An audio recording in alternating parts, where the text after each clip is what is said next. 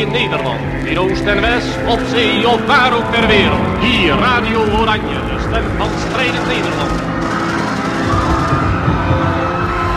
Oorlog op de Veluwe. In het voorjaar van 1945 werd Nederland bevrijd. Na vijf jaar Duitse bezetting. In dat halve decennium vonden veel ongedachte gebeurtenissen plaats, die van grote invloed waren op het dagelijks leven.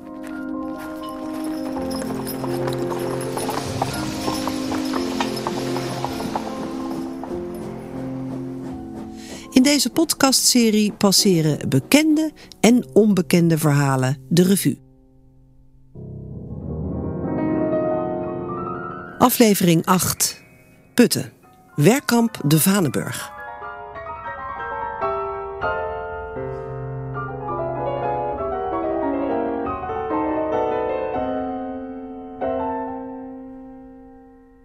De Vanenburg was een vervallen kasteel bij Putten op de Veluwe. In 1931 werd het uit noodzaak verkocht door de flamboyante en verkwistende baron Joep van Palland. Aan het begin van de Tweede Wereldoorlog was kasteel de Vanenburg een christelijk pension en vakantiekolonie. Wat later, in 1942, werd het landgoed ingericht als een werkkamp voor Joodse Nederlanders. Twee jaar daarna, in 1944, werd het een werkkamp voor, zoals dat toen heette, asociale debielen.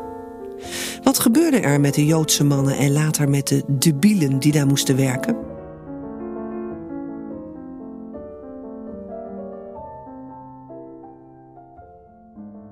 S'morgens om vijf uur opstaan en dan met je wasbakje naar het waslokaal. Daarna ontbijt. Dan om kwart over zes in rijen van vier naar het werk marcheren, drie kwartier.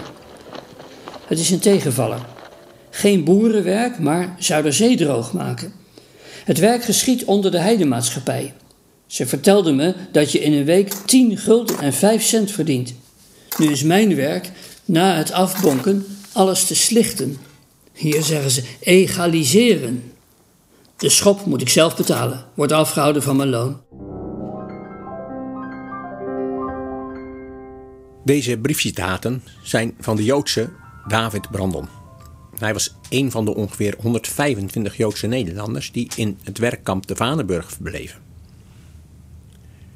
En als wij de gecensureerde brieven mogen geloven die hij in 1942 vanuit de Vanenburg aan zijn vrouw schreef, dan had hij het nog niet eens zo heel slecht. Maar of dat werkelijk zo was, dat is natuurlijk nog maar de vraag. Het is nu 78 jaar later en met Michel Kooi begeef ik mij naar het monument dat voor diezelfde Vanenburg staat. Het is een monument dat op zijn initiatief begin 2017 werd onthuld. Ter nagedachtenis aan al die Joodse mannen die in dit werkkamp hebben vastgezeten. En het monument dat ziet eruit als een plant met ruwe wortels en die iets boven de grond verworden tot prikkeldraad, maar die helemaal bovenaan uitloopt in twee grote groene bladeren. Nou, dit is het monument Sarah. Het monument zelf, uh, je ziet het, het, ijzerwerk. Hè? De plant begint bij wortels die boven de grond uitsteken. Uh, nieuw leven van bomen en planten beginnen bij uh, wortels. En de wortels symboliseren ook het nieuwe leven. langzaam omhoog zien we dat de wortels grilliger worden. Het leven wordt grilliger. En je ziet dat de wortels zich veranderen in prikkeldraad. Je ziet dat uh, uit het prikkeldraad ontspruit zich nieuw leven. Hè. Het gaat verder omhoog. Er komen nieuwe loten aan, nieuwe, nieuwe tijgen. En uh, je ziet de twee bladeren, de twee lichtgroene bladeren, uh, helemaal bovenop. En dat zijn twee bladeren die symboliseren olijfbladeren. en het ene blad wijst naar Jeruzalem en het andere blad wijst naar het Puttenstation, waar dus de Joden vandaan zijn weggetransporteerd.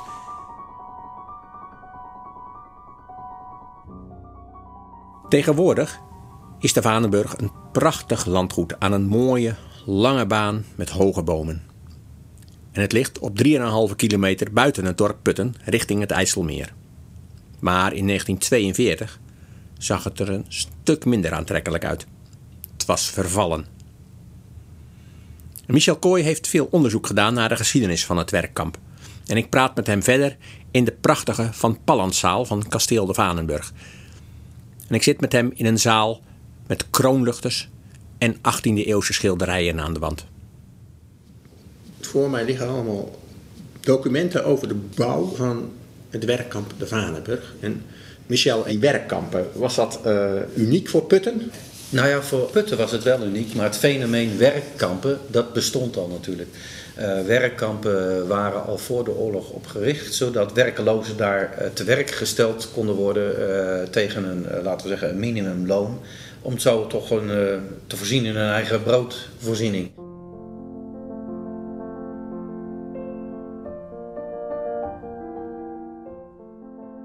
In 1939, ik spring nu totaal van de hak op de tak, waren de eerste mobiele gaskamers er al.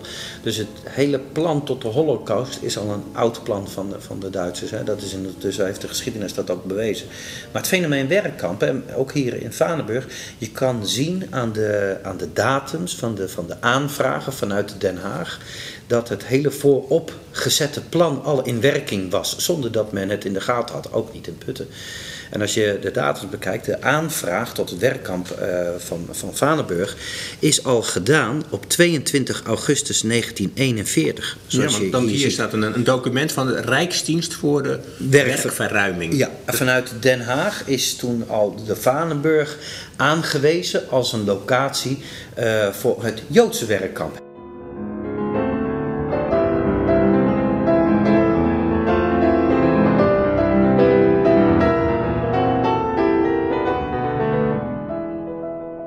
Kijk, als je nu ziet in 1941 uh, de aanvraag al in augustus. En je ziet dat uh, in september 41, een maand later, schrijft diezelfde Rijksdienst voor Werkverruiming. Schrijft een brief naar de burgemeester van Putten. om een machtiging te verlenen aan Den Haag. om te doen met Vanenburg wat ze eigenlijk zelf wilden, de overheid. Er staat hier: verzoeken wij u ons machtiging te willen verlenen tot het gedeeltelijk veranderen van de orangerie, staande op het terrein van de Vanenburg tot kokswoning en keuken. En dan zie je dat Putten eigenlijk heel snel reageert uh, met een verlening van uh, de werkvergunning. Althans, uh, de bouwaanvraag wordt hier goedgekeurd door de gemeente. En dan zie je, in, kijk, dat zijn allemaal documenten die hier. En dat is een dag nadat dat verzoek is binnengekomen, precies, zie ik. Precies. Dus eigenlijk was het een gedwongen aanvraag.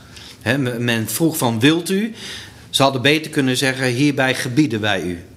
Daar komt het eigenlijk op neer. Als je tussen de regels doorleest.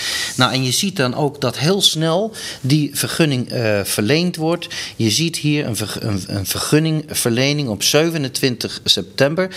Getekend door de loco-burgemeester. Dat is van de Pol, dat was de molenaar hier, uh, van, uh, van, van Molen het. Dat was de vervanger van Van Geen. Van Geen was een uh, heel erg anti-Duitse burgemeester en die is toen aan de kant gezet. En toen was er een leemte en die is tijdelijk opgevuld door loco-burgemeester van de Pol. En later kwam de, ja, de gehate burgemeester NSB'er Klinkenberg. Dus zo is het gekomen. Dus je ziet heel mooi aan deze stukken die hier op tafel uh, liggen hoe het verloop van de aanvraag is, is gekomen. En eigenlijk ook op gebiedende wijs is gedaan. Men had niet zoveel te vertellen. Het was gewoon het best op het keel en je kon niet anders. Op dat moment, hè, dat de Puttense loco-burgemeester die vergunning verleende, wist hij nog niet dat de Vanenburg eigenlijk bedoeld was als werkkamp voor Joden. En dat het eigenlijk de voorloper was hè, van, de, van de echte concentratiekampen.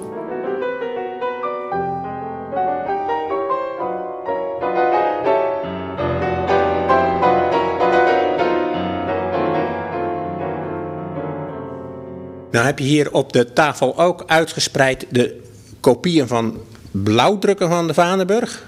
Zie ik dat goed? Ja, dat zijn uh, de tekeningen die toen gemaakt zijn uh, door Den Haag. Hoe het kamp eruit zou uh, moeten zien. Um, dit is de orangerie en de kokswoning die hier vooraan staat. De orangerie, als je uit het raam kijkt, kun je die nog steeds zien. En de kokswoning ook. En het kasteel zelf, waar wij nu hierin staan, was bedoeld eigenlijk als slaapplaats. Er werd hier niets anders in het kasteel uh, gedaan als slapen. Dus waar wij nu staan, op Ja. deze grond, daar sliepen die mannen. Ja, in stapelbedden. Je kan het hier op de tekening eh, ook zien. Er staan hier overal staan hier bedden ingetekend in de tekeningen. Er was in het kasteel ruimte voor 200 eh, slaapplaatsen. En hier achter het kasteel, wat nu de mooie tuin is, was een houten gebouw neergezet voor de douches en voor de eh, latrines. Die gebouwen zijn eh, direct na de oorlog weggehaald en daar is helaas niets meer van over. Maar zo zag het er dus uit. En je ziet hier omheen zie je de, de grachten lopen. Men had dus een natuurlijke eh, afscherming, CQ heining. Eh, dus je, je kon hier dus ook niet af. Er was één hoofdingang die hier nu nog is, hè, als, je, als je buiten het raam kijkt. En ja, zo zag het er dus uit.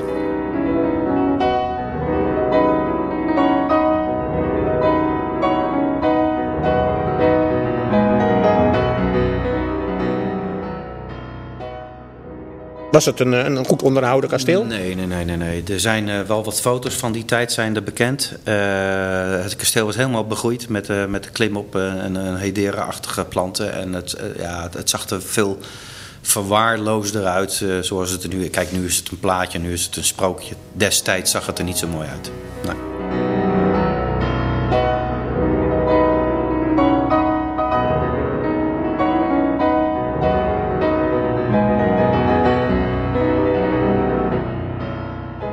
Ik lees in stukken uit het archief dat het eerst nog, nadat het een vakantiehuis was, verkocht is aan Buurman, een papiergroothandel.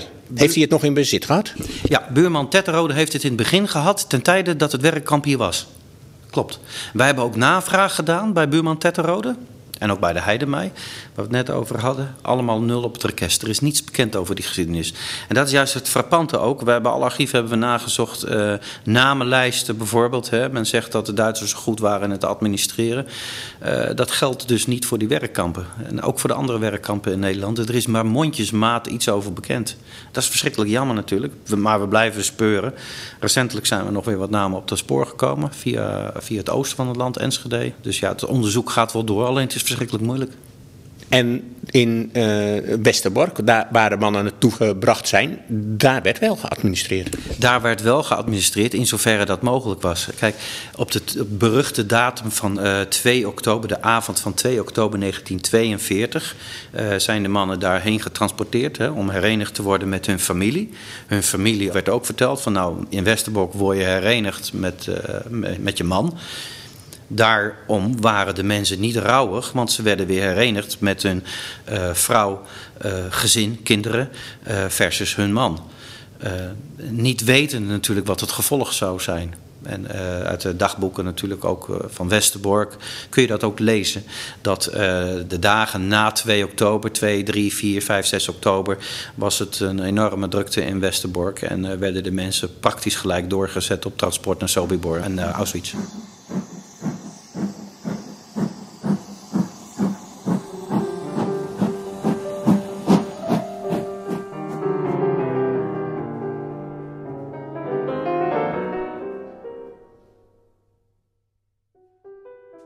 De enige informatie over hoe het leven in het Joodse werkkamp de Vanenburg is geweest, hebben we uit de brieven van David Brandon.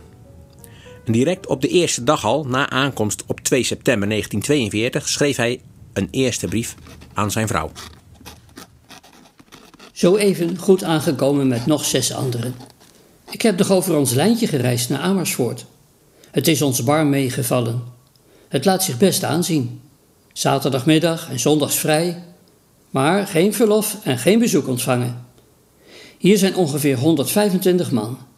Maar het is vroeg opstaan, tot ongeveer 5 uur 's avonds. Kledingstukken en andere dingen kun je me vrij sturen. Ik zal nog wel schrijven wat ik nodig heb. Alles is hier even keurig en schoon. Kribben met wollen dekens. Mijn eerste dag zit er nu op. En nu zit ik in de mooie, ruime kantine met enige tientallen andere briefschrijvers. Ik zal je direct zeggen dat ik hier, naar verhouding natuurlijk, met het gat in de boter ben gevallen. Want wat ik van die andere kampen hoor is niet veel soeps. Maar één ding, vertel het niet verder, dat wij het goed hebben. We wonen inderdaad in het grote herenhuis. Marmeren trappen en grote, frisse kamers. S'morgens om vijf uur opstaan en dan met je wasbakje naar het waslokaal. Daar staan ze in lange rijen, elk aan een kraan. Daarna ontbijt. Nou, dat is magere pap, een beetje slobber met grutjes. We krijgen elke dag een aardig klugje brood. Niet zo heel groot, maar ik heb nog een stukje over. Dan om kwart over zes in rijen van vier naar het werk marcheren, drie kwartier. Het is een tegenvaller. Geen boerenwerk, maar Zuiderzee droog maken. Het werk geschiet onder de heidemaatschappij. Twee opzichters, buitengewoon humane kerels. Om negen uur een kwart uur, om twaalf uur drie kwart uur en om drie uur een kwart uur rust. Om zes uur warm eten, stampot met aardig wat vlees en kaantjes door. Het smaakte me best.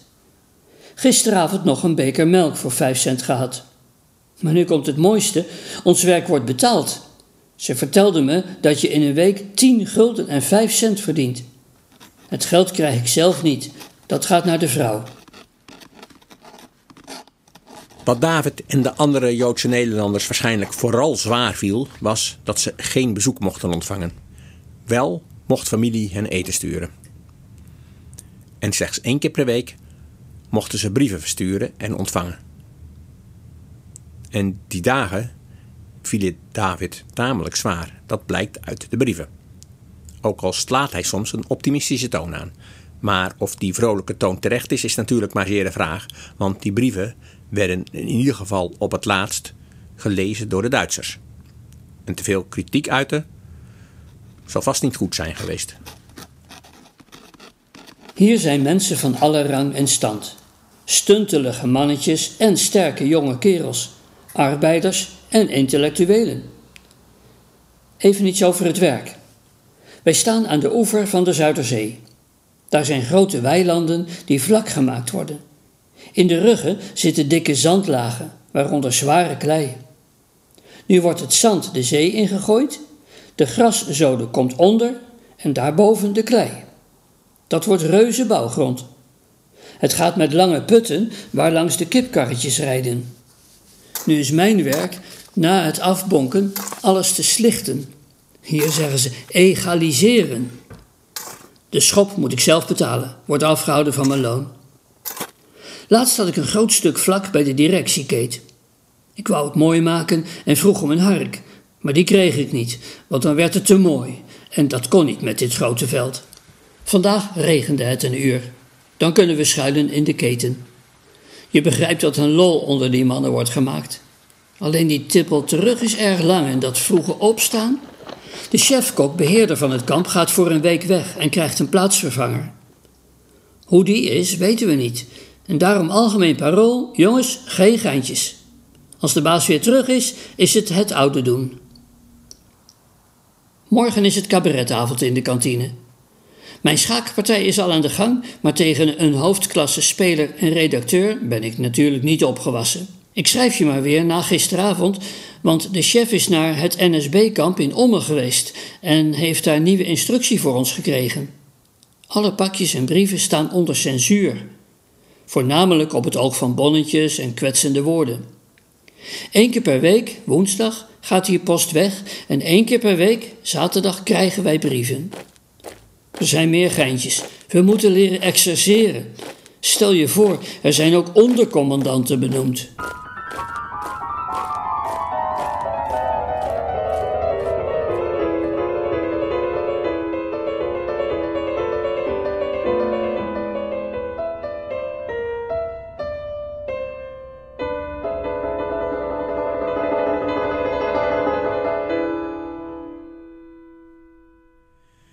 2 oktober 1942 werd werkkamp de Vanenburg ontruimd.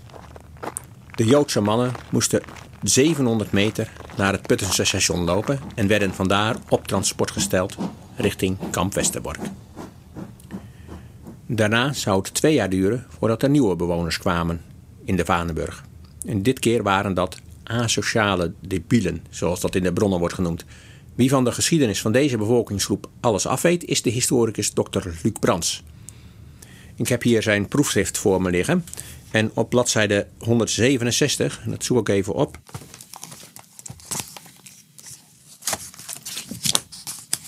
Daar lees ik. Uiteindelijk kwam het werkkamp voor de Bielen er toch, zonder dat de AVO er zeggenschap over kreeg. Het werd als kamp de Vanenburg in de loop van 1944 in de buurt van Putten op de Veluwe geopend. Maar wat waren dat dan voor mensen die vanaf 12 juli 1944 naar de Vanenburg kwamen? Het waren uh, inderdaad asociale debielen, zoals dat toen heette. Tegenwoordig zouden die heten mensen met een lichte verstandelijke beperking die uh, gedragsproblematiek uh, vertoonden. Het waren overigens alleen jongens. In die omstandigheden van de bezetting vertoonden ze eigenlijk vooral crimineel en of overlastgevend gedrag. En waren ze niet langer in hun eigen sociale omgeving te handhaven. De organisatie die het oprichtte, dat was de Nederlandse Vereniging voor Nazorg bij het Buitengewoon Onderwijs.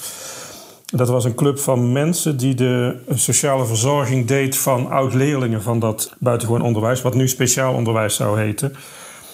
De tak van zorg waar zij in werkte was de nazorg. Die club jongen, ze werden sowieso al gezien als een risico voor de samenleving en eigenlijk alleen maar in de samenleving te handhaven als ze eh, in de gaten gehouden zouden worden en bijgestuurd als dat nodig was. Maar tijdens de bezetting viel daar eigenlijk heel veel van weg. Sowieso ging dat hele waarde- en normenstelsel in Nederland schuiven. Het, het, onderscheid tussen legaal en illegaal werd, werd vaag. En dat was voor deze groep jongeren met, met die lichte verstandelijke beperking heel erg lastig uh, te hanteren. En er zaten er dan ook veel in de zwarte handel of in de, in de kleine criminaliteit. Daarbovenop kwam dat heel veel middelen om die jongeren bij te sturen waren weggevallen. Uh, er waren heel veel inrichtingen en scholen gesloten, want ja, de gebouwen waren gevorderd door de Duitsers. En in de strafwetgeving was er geen voorwaardelijke veroordeling meer mogelijk. Uh, wat betekende uh, dat er geen stok meer achter de deur was om ongewenst gedrag tegen te gaan. Hè? Van, als je dit doet, dan ga je terug naar de gevangenis bijvoorbeeld. Dat kon niet meer gezegd worden, want die mogelijkheid was weggevallen. Eigenlijk het enige wat in de bezetting over was, was een werkkamp. Tegenwoordig zouden we zeggen dat was dan uh, intensieve 24 uur begeleiding. Die nazorgwerkers zagen dit ook nadrukkelijk als een strafmaatregel, maar ze noemden het niet zo, want ja, ze moesten er wel heen. Het moest dus wel een beetje prettiger voorgesteld worden aan die jongens zelf dan het eigenlijk was.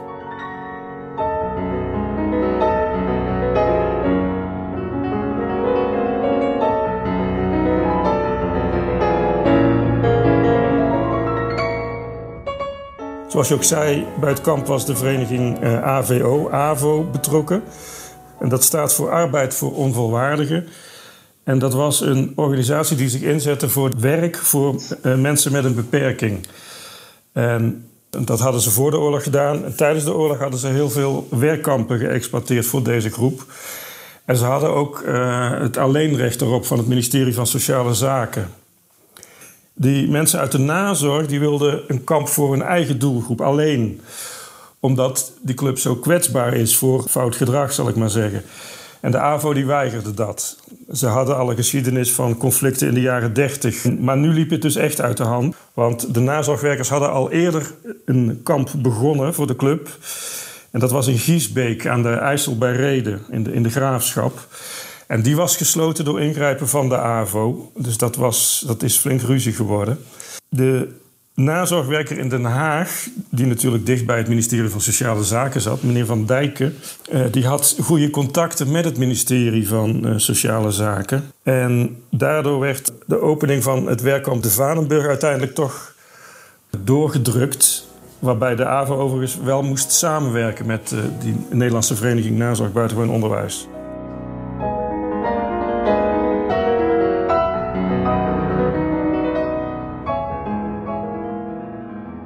Onbewust van de grote gevaren die ermee gepaard gingen, maar dat bleek pas achteraf, legden de beide organisaties een gedegen administratie aan. En daar kregen ze, heel bereidwillig, alle hulp van de Duitsers en Duitsgezinde Nederlanders bij. De bijbedoelingen die zij hadden met die bereidwillige medewerking bleven ondertussen in nevelen gehuld. Achteraf bleken namelijk de nodige risico's aan die administratie te kleven. Dat risico was eigenlijk al in 1941 begonnen. Toen het buitengewoon lager onderwijs in samenwerking met die uh, nazorgvereniging een landelijk registratiesysteem begonnen voor leerlingen en oud-leerlingen van het BLO. Het was een oude wens van dat BLO en de nazorg ehm, vanuit de jaren 30 om uh, de, de groep goed in de gaten te kunnen houden. Maar het was nooit gelukt uh, tot die tijd. En onder de Duitsers lukte het ineens wel. En daar, daar hebben ze ook uh, vol aangegrepen om het door te voeren. En dat register dat werd ondergebracht bij het bureau van de inspecteur voor het buitengewoon onderwijs. Dat was een hele centrale figuur in de ontwikkeling van het buitengewoon onderwijs, het stimuleren daarvan. Dat was toen meneer Van Houten. Dat dat risicovol was, dat de Duitsers altijd begonnen met vervolging van groepen door eerst te registreren, bleek in het voorjaar van 1944, toen de afdeling voor erfelijkheidsonderzoek van de Rotterdamse GGD, die onder leiding stond van een NSB'er, inzage vroeg in het register. Bij het overleg met Van Houten daarover was ook Rost van Tonningen betrokken, die tot de radicaalste binnen de NSB behoorde. Van Houten die heeft toen eigenhandig het register verbrand en is vervolgens ondergedoken. In Duitsland waren vanaf het eind van de jaren 30 zo'n 100.000 mensen met een beperking gedood in het kader van het programma Vernietiging van levensonwaardig leven. En het lijkt erop dat Van Houten met zijn actie het begin van zo'n programma in Nederland heeft voorkomen. En zoals de oorlog verder verliep, is het er ook nooit meer van gekomen.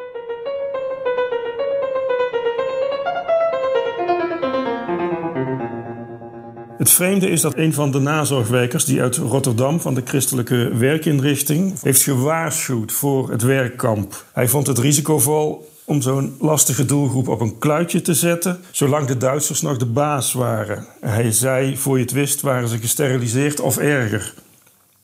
Maar hij is toch akkoord gegaan met dat werkkamp. Dus ja. En pas na de bezetting zag Van Dijken, de Haagse nazorgwerker, verbanden met de Jodenvervolging. Dat hebben ze tijdens de oorlog niet gezien of niet willen zien. Ja, dat had een waarschuwing moeten zijn dat het ook zo zou kunnen gaan met mensen met een verstandelijke beperking.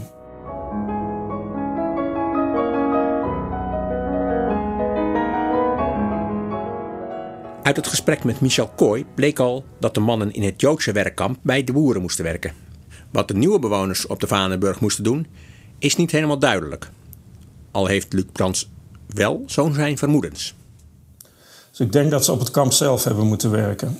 Wat toen veel gebeurde, tot aan de bezetting, was het weven van eh, kokosmatten. Maar goed, die grondstof was er niet meer. Dus Biezenmatten werden er gemaakt, er werd geweven, er werd touw geplozen, dat soort zaken allemaal. Dus eigenlijk hele simpele arbeid die voor uh, mensen met een verstandelijke beperking goed te doen was. Opvallend is het in onze oren nogal badinerende en stigmatiserende taalgebruik voor deze mannen. Het waren asociale debielen en ook las ik over psychopathische debielen. Was dat normaal?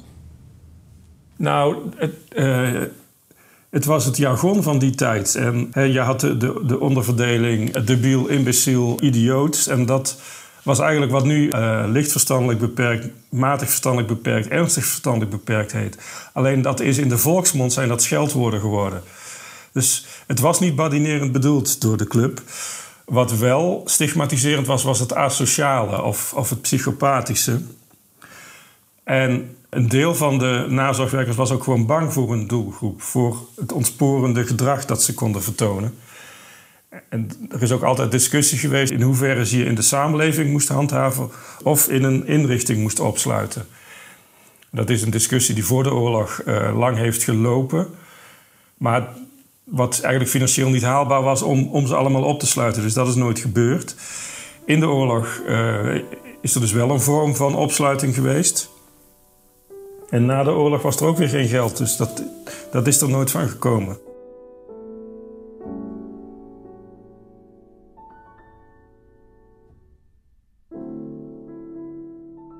De razzia van Putten op 1 en 2 oktober 1944 ging aan de Vanenburg voorbij. Het landgoed lag met een afstand van 3,5 kilometer tot het dorp net buiten het gebied waar de razzia werd gehouden. Het werkkamp voor asociale debielen zou kort na de oorlog worden opgeheven. Aan dat debielenkamp herinnert niets meer. Wel aan het werkkamp voor de Joodse mannen. In januari 2017 werd het monument Sarah onthuld, waar we eerder Michel Kooi over hoorden vertellen. En dat het monument zo pontificaal aan de voorkant van de Vanenburg staat, is onder meer te danken aan Bernard Baan, manager van de Vanenburg.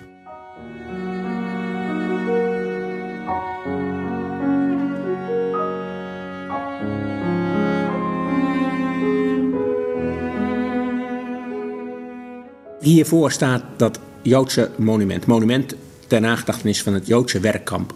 Hoe ben jij daarbij betrokken geraakt?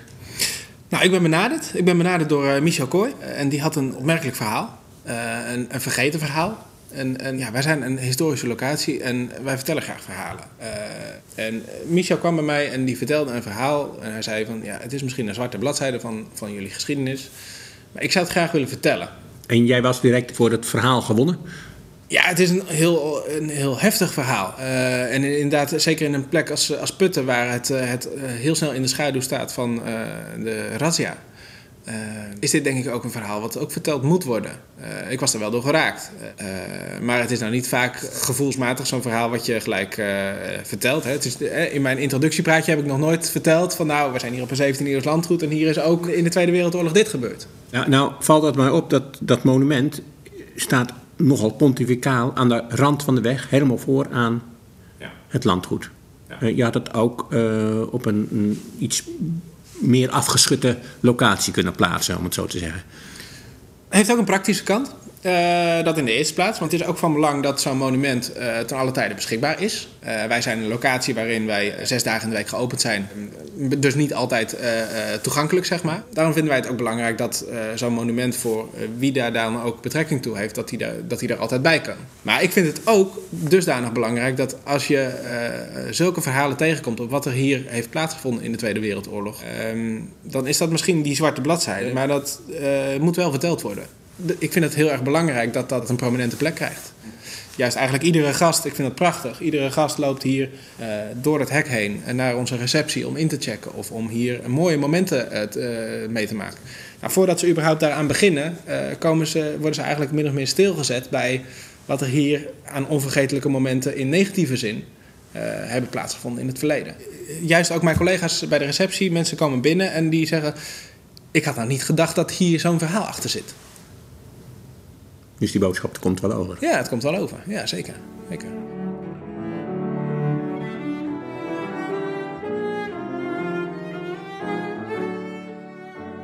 Het monument krijgt veel aandacht. Het heeft ook een sterk symbolische betekenis. Bijvoorbeeld de stenen die er worden neergelegd. Michel Kooi legt dat laatste uit. Buiten de grindcirkel uh, staat een rand en daar liggen steentjes op, waar dus uh, mensen naar Joodse traditie een steentje kunnen neerleggen. Hè. Wij leggen bloemen op een graf, uh, Joden leggen een steentje uh, op een graf, omdat dat eeuwigheidswaarde heeft. dat is natuurlijk een oude Joden traditie en die wilden wij eigenlijk hier rond het monument Sarah voortzetten en hier de gelegenheid voor geven dat mensen dus hier een steentje kunnen leggen. Ja, en we zagen net een van die stenen daar hier op de hoek. Wat zag jij daarop staan? Ja, ik, ik, ik lees net uh, dat, uh, dat mensen spontaan uh, met, een, met een stift, denk ik. ik zal het even bijpakken. Een, een tekst erop hebben geschreven. blijven herinneren, 2 oktober 1942, gedachtenis. Dat is natuurlijk het mooie van, van zo'n monument. Het is vrij toegankelijk, het ligt kort aan de weg. mensen komen hier om even stil te zijn. Van het bestaan van het werkkamp voor asociale debielen wisten tot voor kort nog maar weinig mensen. Het Joodse werkkamp heeft dus uiteindelijk zijn monument gekregen en terecht. Want op vrijdag 2 oktober 1942, de avond van zijn deportatie naar Westerbork, schreef David Brandon zijn laatste brief uit de Vanenburg. Beste vrouw, schrik niet en wees sterk. Zo even is de groene politie in het kamp gekomen. Wij moeten morgen naar Westerbork en van daaruit naar Duitsland. Niets aan te doen. Hou je goed.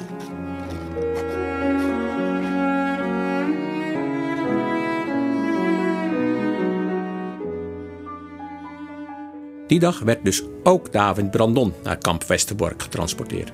Maar wie hij daar ook ontmoette, niet zijn vrouw. Wel zag hij zijn moeder weer, maar die werd drie dagen later afgevoerd en haar zag hij niet meer terug. David besefte dat hij bij een volgend transport zou kunnen zijn en zon op een list. En zijn eerste ontsnappingspoging mislukte, maar zijn tweede, die slaagde. Dankzij zijn ontsnapping overleefde David de oorlog, als enige van de Joodse mannen van werkkamp de Vanenburg. Hij ontsnapte niet vanuit de Vanenburg, want dat lukte niet één van de Joodse mannen, maar wel vanuit kamp Westerbork. En na de oorlog emigreerde hij naar Canada. Tot nog toe is het niet gelukt om zijn sporen daar te traceren. En de overige mannen uit het Joodse werkkamp de Vanenburg zijn vermoord.